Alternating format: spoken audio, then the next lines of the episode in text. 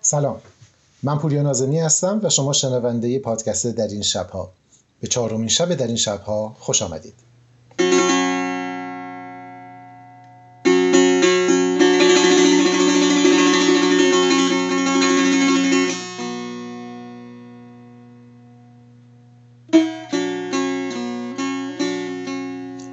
ممنون از همه دوستانی که در طول این چند وقت در قسمت های قبلی رو گوش کردن اون رو به دیگران معرفی کردن. من فقط یک یادآوری کوتاه بکنم که اگر علاقمند هستید که این پادکست رو بشنوید می‌تونید اون رو از سرویس دهنده های اصلی و معروف پادکست مثل Google Podcast، iTunes، Spotify و بسیاری از جاهای دیگه که لینکش در سایت هستش رو دنبال بکنید. همینطور ممنون میشم و خوشحال میشم اگر فکر کردید که محتوای این پادکست محتوایی هست که مورد علاقتون هست. اون رو به دیگران هم معرفی کنید و با اونها در اشتراک به اشتراک بگذارید.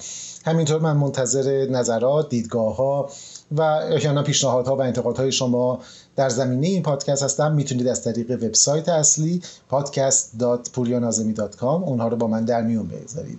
ممنون که این پادکست رو برای شنیدن انتخاب کردید.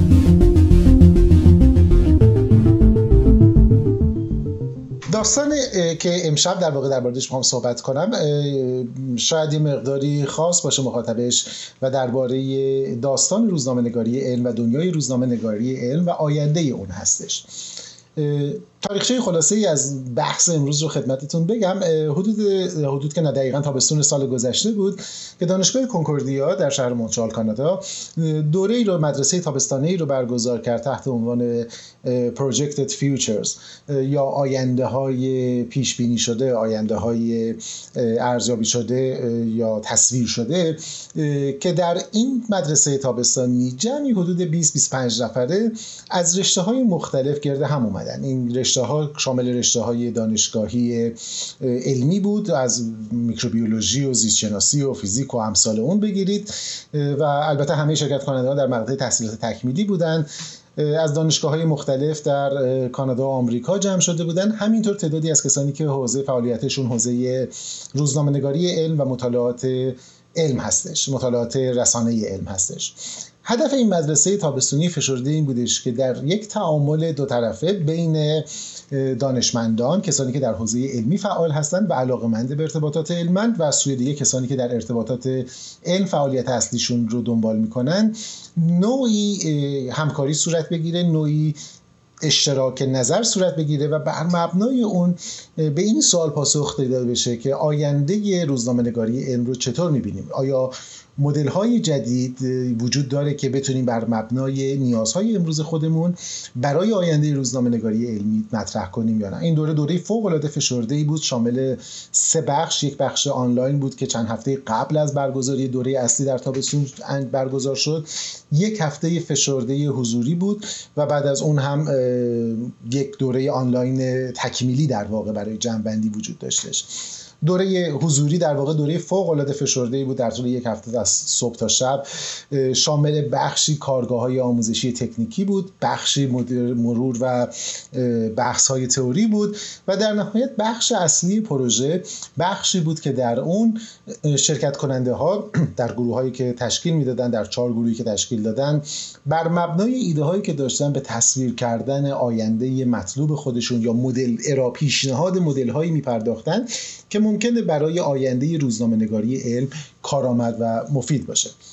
چند ماه بعد از اون زمانی که تمام این روش ها جنبندی و در واقع برنامه ریزی شد مجموعه این افراد مقاله ای رو برای نشریه کانورسیشن نوشتن. لینک این مقاله در وبسایت من هستش. اگه مایل بودید می‌تونید بخونید. مقاله باستاب خیلی خوبی داشت در بین در واقع کسانی که فعال این حوزه هستن رسانه های علم و چندین و چند روزنامه در واقع اون رو بازنش کردن. عنوان این مقاله که در واقع خلاصه ای بود از آنچه که نتیجه این کارگاه بود به این برمیگشت که چرا ما به آینده روزنامه نگاری علم خوشبین هستیم.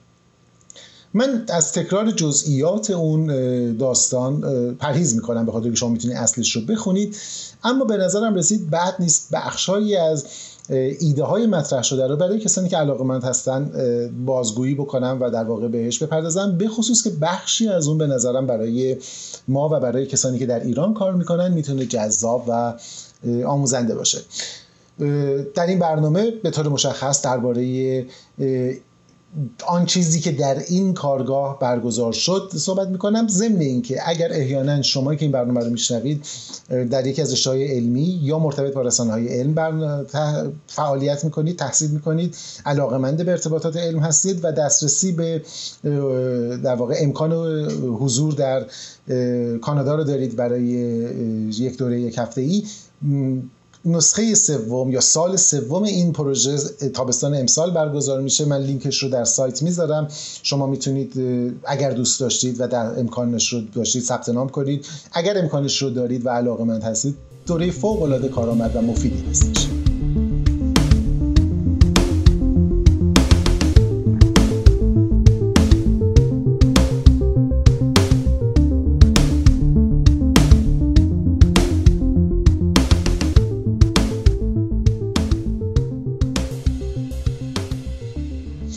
این کارگاه چه گروهی از دانشمندان که حضور داشتن چه گروهی از مورد واقع ارتباطگران علم که حضور داشتن حوزه های مختلفی مورد بحث قرار گرفتش. از ارتباطات چند رسانه ای بگیرید تا مدل ها و نظریه های تئوری که در و تئوری هایی که در رابطه با روزنامه نگاری علم و در واقع ارتباطات علم وجود داره. دغدغه هایی که دو سوی ماجرا چه اونهایی که فعالیت اصلیشون در درون حوزه علم هست چه اونهایی که حوزه روزنامه نگاری علم رو دنبال می‌کنن نسبت به هم دیگه دارن مطرح شد. بخش نقش شبکه های اجتماعی نقش رسانه های جدید نقش تکنولوژی و بسیاری از این مسائل مورد بحث قرار گرفت در کنار بخش های عملی که وجود داشت. و در نهایت شاید اگر قرار باشه که خلاصه ای از این موارد رو در بیاریم و یک فهرستی از مجموعه چیزهایی که همه کسا افراد اون مجموعه باش موافق بودن رو عنوان کنیم شاید سه محور اصلی داشته باشه.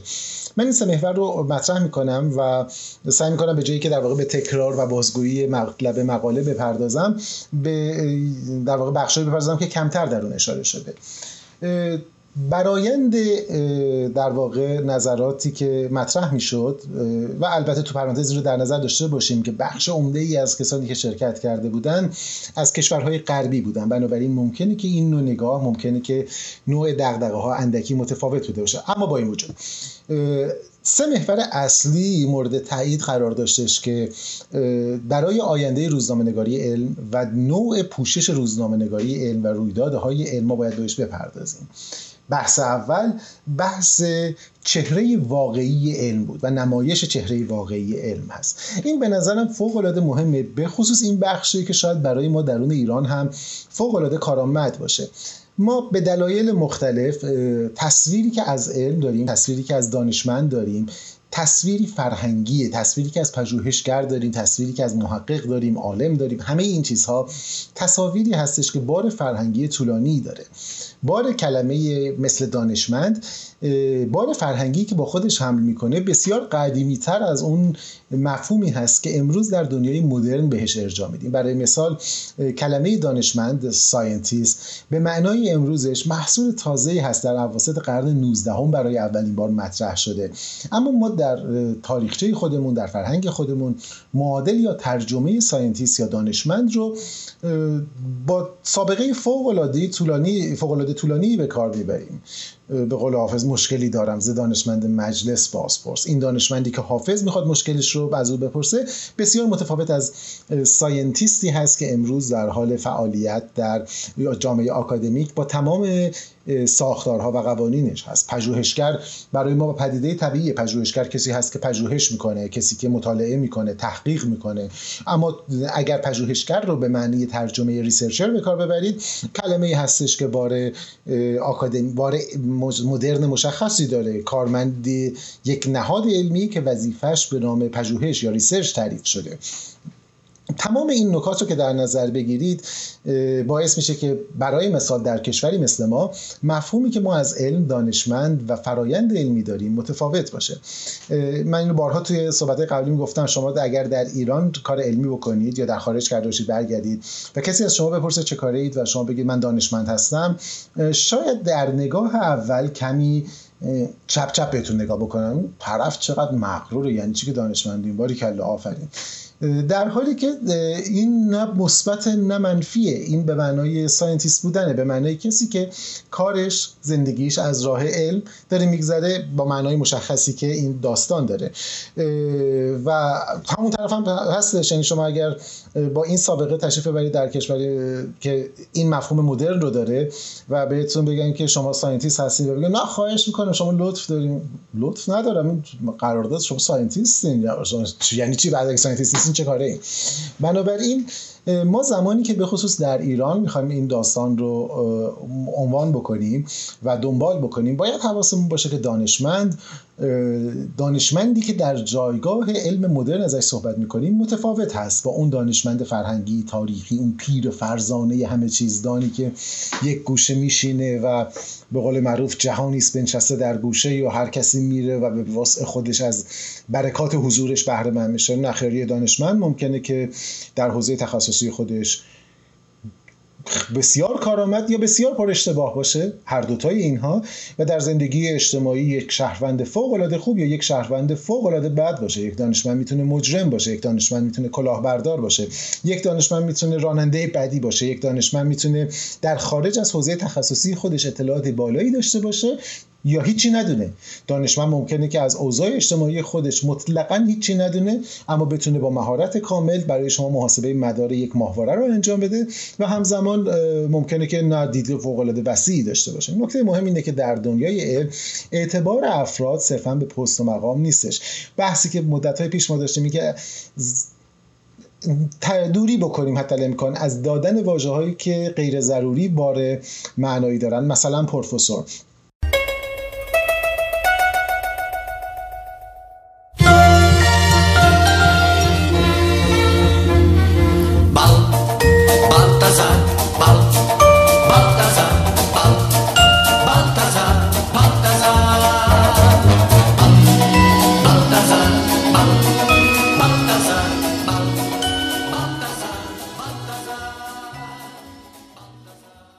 اگر یه نفری استاد دانشگاه باشه خیلی مثلا بخوایم بهش احترام بذاریم یا خیلی جایگاهش بالا داریم پروفسور هستن ایشون. خب یه ذره یه نفر دیگه باشه که یه ذره خیلی باش حال نمی‌کنه استاد دانشگاه است. این نکته مهمیه که ما چهره واقعی علم رو نشون بدیم. دانشمند معصوم نیست. دانشمند یا پژوهشگر یا هر چیز دیگری انسانی است در دنیای مدرن که با شغل و ساختار تعریف شده ای وجود داره. این از دو جهت مهمه. از یک جهت این هستش که ما جایگاه علم رو جایگاه واقعی خودش رو بدیم و دوم اینکه از تقدس ایجاد کردن اطراف مقوله علم و دانش و در واقع تبدیل کردن اون به چیزی که به طور بدیهی مخالف علم هستش. علم از سوال کردن استقبال می‌کنه علم از نقد کردن استقبال می‌کنه علم سعی می‌کنه پاسخگو باشه. یا حداقل در روی کاغذ سعی می‌کنه اینجوری باشه و خوش معرفی کنه. اما با افزودن جایگاه غیر واقعی به دانشمندان و دادن یک کالی تقدس به اونها اضافه کردن بار فرهنگی که سابقه سابقه طولانیه اما ربطی به این کاربرد واژگان امروز نداره ما ممکنه که به خطا بیفتیم وقتی میگیم که به خطا میفتیم منظورمون این هستش که افرادی پیدا میشن که پشت لقب ها قایم میشن و سعی می‌کنن که نظرات خودشون در همه حوزه نه فقط حوزه تخصصی خودشون رو مستاق وحی منزل بدونن. البته به این هم توقف نمی‌کنن. اونها نظرشون راجع به هر چیزی رو پشت این داستان پنهان می‌کنن. این البته مخصوص ایران نیست. ما در کل دنیا شاهد ظهور یک چنین گروه هایی هستیم. کسانی که زمانی که با شما بحث می‌کنن فارغ از وقتی که از استدلالشون سوال می‌کنید به شما میگن که من دانشمندم. I am a scientist. قبول کن حرف من نه من اگر شما دانشمند هستید یا نیستید وقتی سوال می‌کنم انتظار سوال جواب منطقی و مستدل دارم. اگر شما یک میکروب شناس هستید لزومی نداره نظر شما حتی در زمینه میکروب شناسی الزاما نظریه جامعه علمی باشه. چه برسه به اینکه در حوزه فلسفه بخواید نظر بدید؟ چه برسه که بخواید در حوزه جامعه شناسی یا فیزیک نظری یا سیاهچاله ها نظر بدید. به همون اندازه که نظر من راجع به سیاهچاله ها می‌تونه معتبر باشه نظر یک میکروب شناس هم می‌تونه معتبر باشه مگر اینکه مستند به روند استدلالی باشه. این خیلی نکته مهمیه به خصوص برای کسانی که وارد حوزه روزنامه‌نگاری علم میشن به خصوص در کشورهای مثل ما که فریب شوکت و جبروت نام دانشمند نام علم رو نخورن. بنابراین و این در نهایت البته به علم و دانشمند ضربه می‌زنه. ما انتظاراتی اضافی رو بر بار دانشمند می‌زنیم بنابراین نشون دادن چهره واقعی علم و دانشمند بخشی از داستان گویی علم هستش. اینها افراد عادی هستن. افرادی که پشت کار دارن در حوزه تخصصی خودشون موفق میشن یا شکست می‌خورن. نکته دوم روند علم هستش. روندی که ما فقط شاید لازم باشه که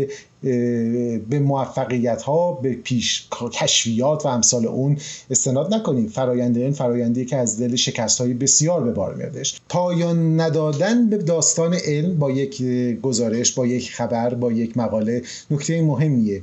آنچه که ما می‌دونیم یک مقطع یک قاب عکس از یک فیلم در حال ضبط شدن هستش. نه تنها پشتوانه داره بلکه آینده داره. آن چیزی که امروز ما می‌دونیم بخشهایی از اون ممکنه که تغییر بکنه. داده های ما ممکنه که تفسیر دیگری داشته باشن. داده های ما ممکنه بهتر بشن. داده های جدید ممکنه داده های قبلی رو در واقع نقض بکنه. این بخشی از ماهیت و ذات علم مدرن هست که گاه گداری در در حوزه گزارشگری علم ازش قافل میشیم و همین باعث میشه که فرایند علم رو فرایندی قطعی بدونیم و بعد به محض اینکه یک اتفاق میفته و برای مثال یک تحقیق رد میشه یا دانشمندا همشون همین اصلا به علم نمیشه اعتماد کرد. اینا یه روز میگن قهوه نخورید یه روز میگن قهوه بخورید. خب اونی که داره این حرفو می‌زنه بر مبنای داده خودش و بر مبنای روش خودشه. مشکل از ماست که قطعیت میدیم به فرایندی در حال ادامه دار فرایندی ادامه دار داستانی که هنوز تموم نشده دنباله داره و ما سعی می‌کنیم که نتیجه نهایی رو بگیریم. بنابراین این داستان در واقع روایت چهره اصلی علم چه از نظر دانشمند و بازیگرانش و نکته دوم از نظر ماهیت روند بخش عمده بود که همه ما در اون کارگاه و در اون مدرسه توافق داشتیم که این باید بخشی از بدنه گزارشگری علم در آینده باشه. بخش دوم حالا که راجع به دانشمندا صحبت کردیم این هستش که چهره علم چهره یکسان و اصطلاحا هموژنی نیستش. یک چهره ای نیستش که یک ظاهر داشته باشه. علم مانند بقیه بخش های جامعه ما فوق العاده بازیگرانش بازیگران متنوعی هستند افرادی که در علم حضور دارن افرادی با جنسیت مختلف با نژاد مختلف با قومیت مختلف با مذهب مختلف با.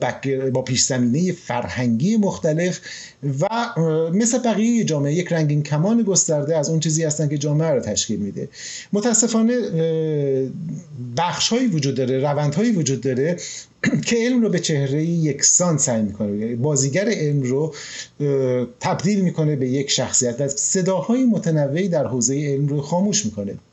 در دنیای امروز غرب یکی از در واقع بخش انکار یا نادیده گرفتن صدای اقلیت ها صدای برای مثال سیاه پوستان زنان یا کسانی که دارای گرایش های مختلف جنسی هستند گرایش های غیر از در واقع دیگر جنس ها هستند به طور سیستماتیک در طول سالها سرکوب شده. در فضای ایران ممکنه ممکنه که نه قطعا صدای زنان در بخش علمی به طور جدی نادیده گرفته شده. صدای اقلیت هایی که در حوزه علم فعال هستند که خوش ما کشورمون کشوری هستش که از انبوهی از اقوام مختلف طراحی شده اینها نادیده گرفته میشن در گزارشگری اصلی. یا برای مثال افرادی با مذاهب مختلف با فرهنگ های مختلف. نه اینکه مذهب بر کار علمی تاثیر گذاشته باشه نه اینکه فرهنگ تاثیر گذاشته باشه. اما این افراد تشکیل دهنده بافتاری هستن که در نهایت علم توسعه میده. بدون این اصطلاحا دایورسیتی یا این تنوع افراد که در فرایند علم حضور حضور دارن تصویری که ما از علم میدیم تصویر واقعی نیستش. به مصاحبه های یک روزنامه یک, یک روزنامه دلخواه رو انتخاب کنید. به مصاحبه های در حوزه علمش یا گزارش های در حوزه علم بنگرید یا مثلا گزارش هایی که در باره علم اتفاق افتاده. ببینید چند درصدش به داستان در واقع دانشمندان یا مهندسان مرد ما طراحی اختصاص یافته. چند درصدش به زنان اختصاص یافته. ممکنه بگید که خب تعداد زنان کمتر هست. اگر این فرض درست باشه که به نظر میاد حداقل تو 7 سال گذشته با توجه به ورودی و خروجی دانشگاه ها شاید با تجدید نظر جدی صورت بگیره. روش سوال مهم اینه که خب چرا کمه؟ چرا نسبت زنان فعال علم باید کمتر باشه از مردان؟ حتما مشکلات اجتماعی فرهنگی وجود داره حتما موانعی وجود داره باید بهش پرداخته بشه. چند درصد از در واقع دانشمندانی که ما در واقع پوشششون میدیم از تنوع فرهنگ های مختلف هستن. اگر نیستن باید بپرسیم چرا. ممکنه شما بگید که خب نه اصلا ما تو زمانی که راجع به علم صحبت می‌کنیم اصلا کاری با فرد نداریم فقط کارشو می‌خواد خیلی خوبه. اما آیا همین استاندارد رو درباره زمانی که برای مثال یک دانشمند ایرانی الاصل یک موفقیت جهانی رو کسب می‌کنه به دست میارید. آیا یا اینکه اونجا تاکید می‌کنیم اینکه برای این دانشمند ایران مریم میرزاخانی ریاضیدان ایرانی الاصلی که مدال فیلدز برده.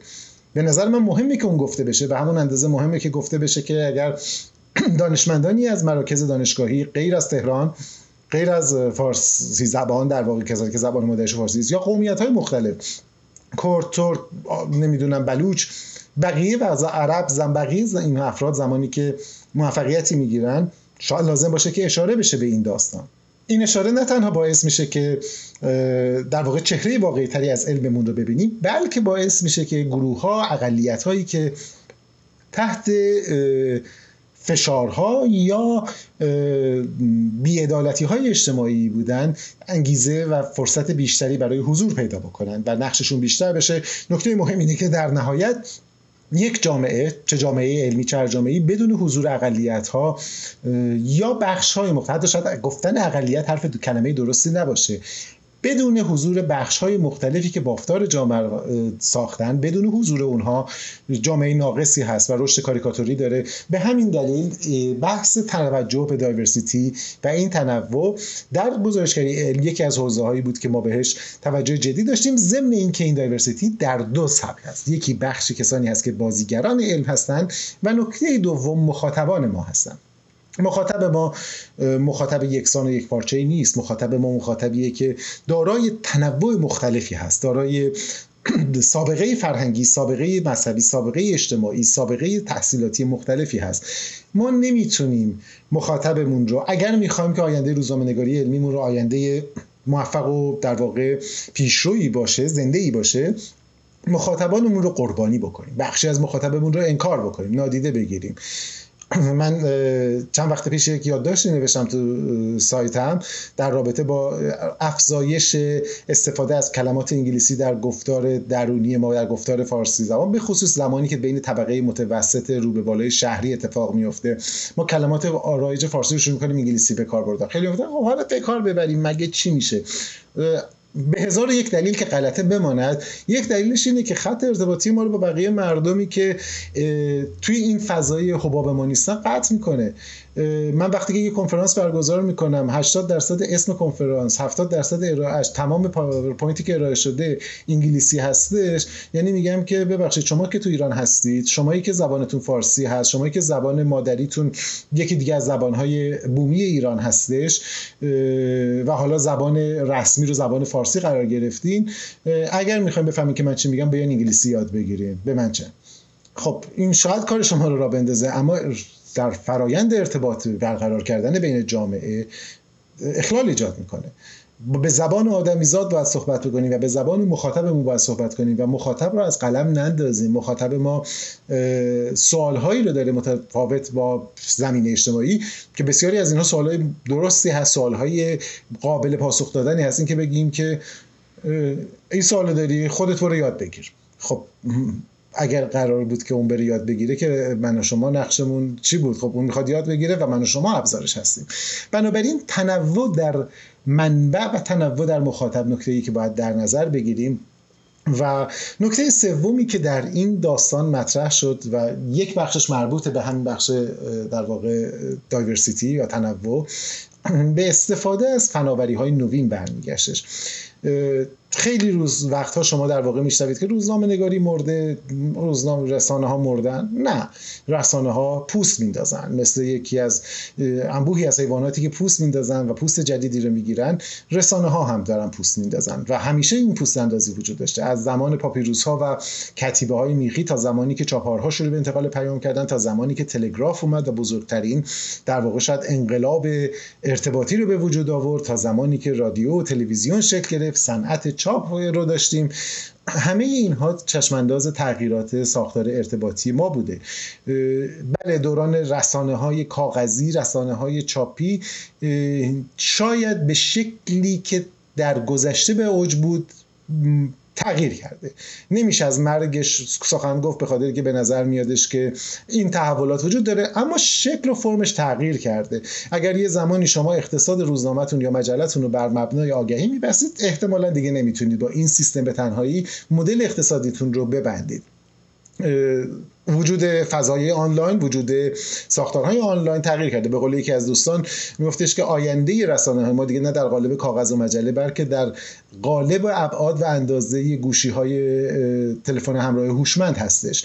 این ابزار اصلی خواهد بود که ما در واقع روی اون بسترش رو روی اون بستر شروع می‌کنیم به نشر کردن. چگونه دوام میاریم روش های مختلفی داره. اما برای اینکه بتونیم از تمام امکانات استفاده کنیم استفاده از چیزی که اصطلاحا چند بستری گفته میشه به اون مولتی پلتفرم در داستانگویی می‌تونه کمک کننده میشه کمک کننده باشه برای روایت بهتر یک داستان در آینده ما.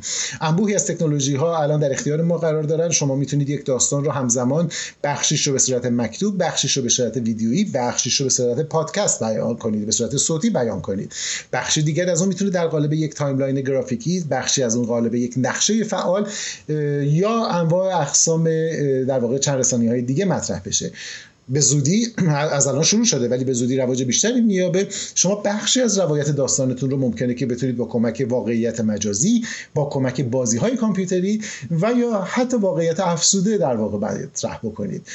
سوال مهم این هستش که هر داستان رو میشه با کم فارغ از اینکه چه مدلی برای روایت رو انتخاب می‌کنید در کم با استفاده از این چند بستر بخش های مختلفش رو روایت کرد و در واقع در کنار هم قرار داد. اما نکته فوق العاده مهمی که وجود داره این وسط و برمیگرده به نکته قبلی که تنوع هست اینه که ما زمانی که به سراغ تکنولوژی دیجیتال میریم و سراغ ابزارهایی که در بستر دیجیتال هستن یک نکته رو هم نباید فراموش بکنیم.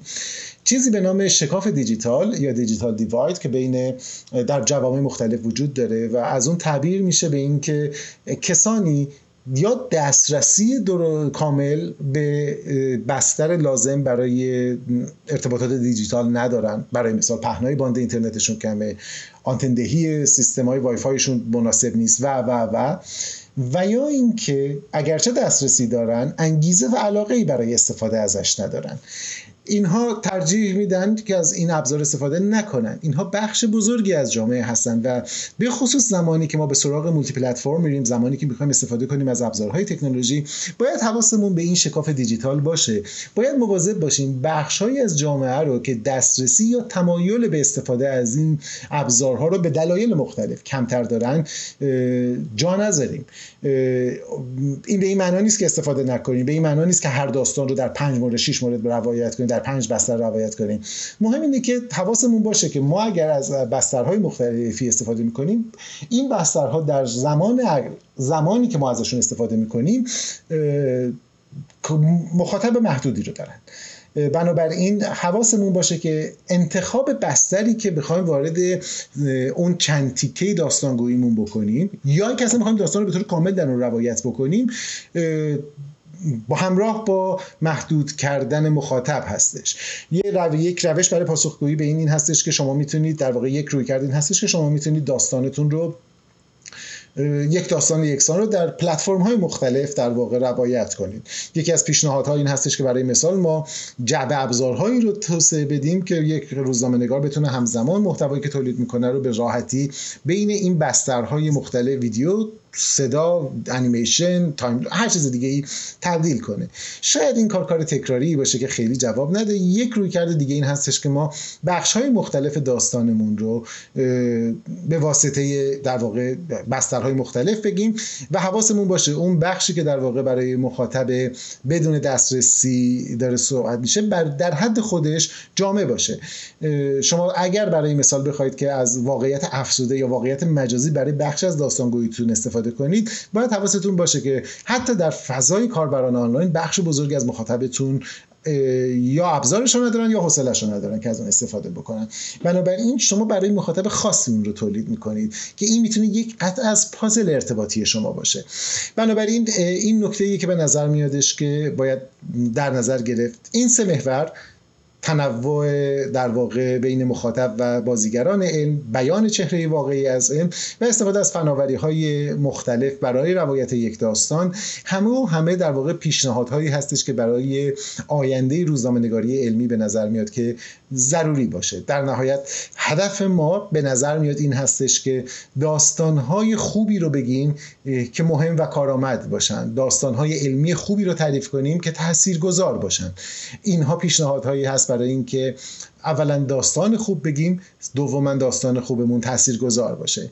این ماجراجویی علمی در واقع بخشی از علاقه بسیاری از مردم هست که ما باید به طور مشخص راه دسترسی به اون رو پیدا کنیم و اون رو روایت بکنیم.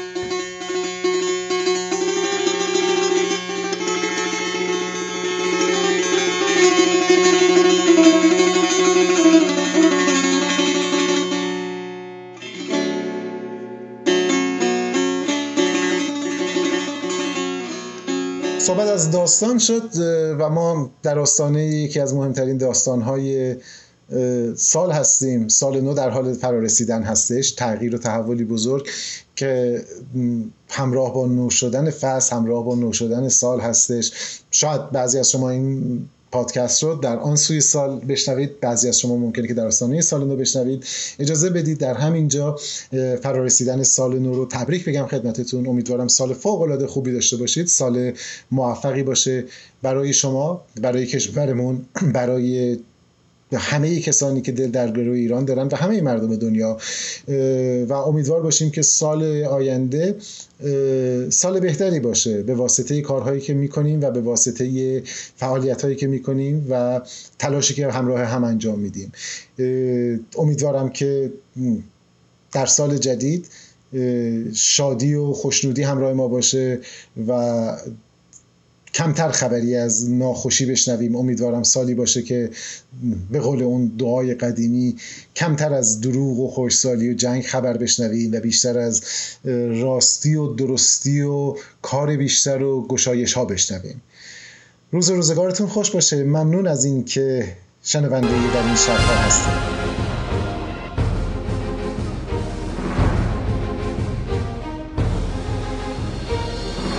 سر اومد زمستون شکفت بهارون.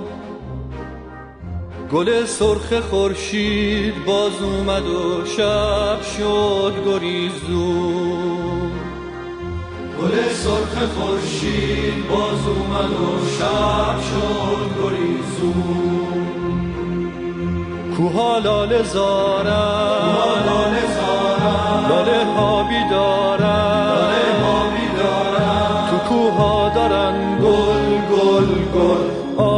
آفتابو میکارن تو کوها دارن گل گل گل آفتابو میکارن توی کوهستون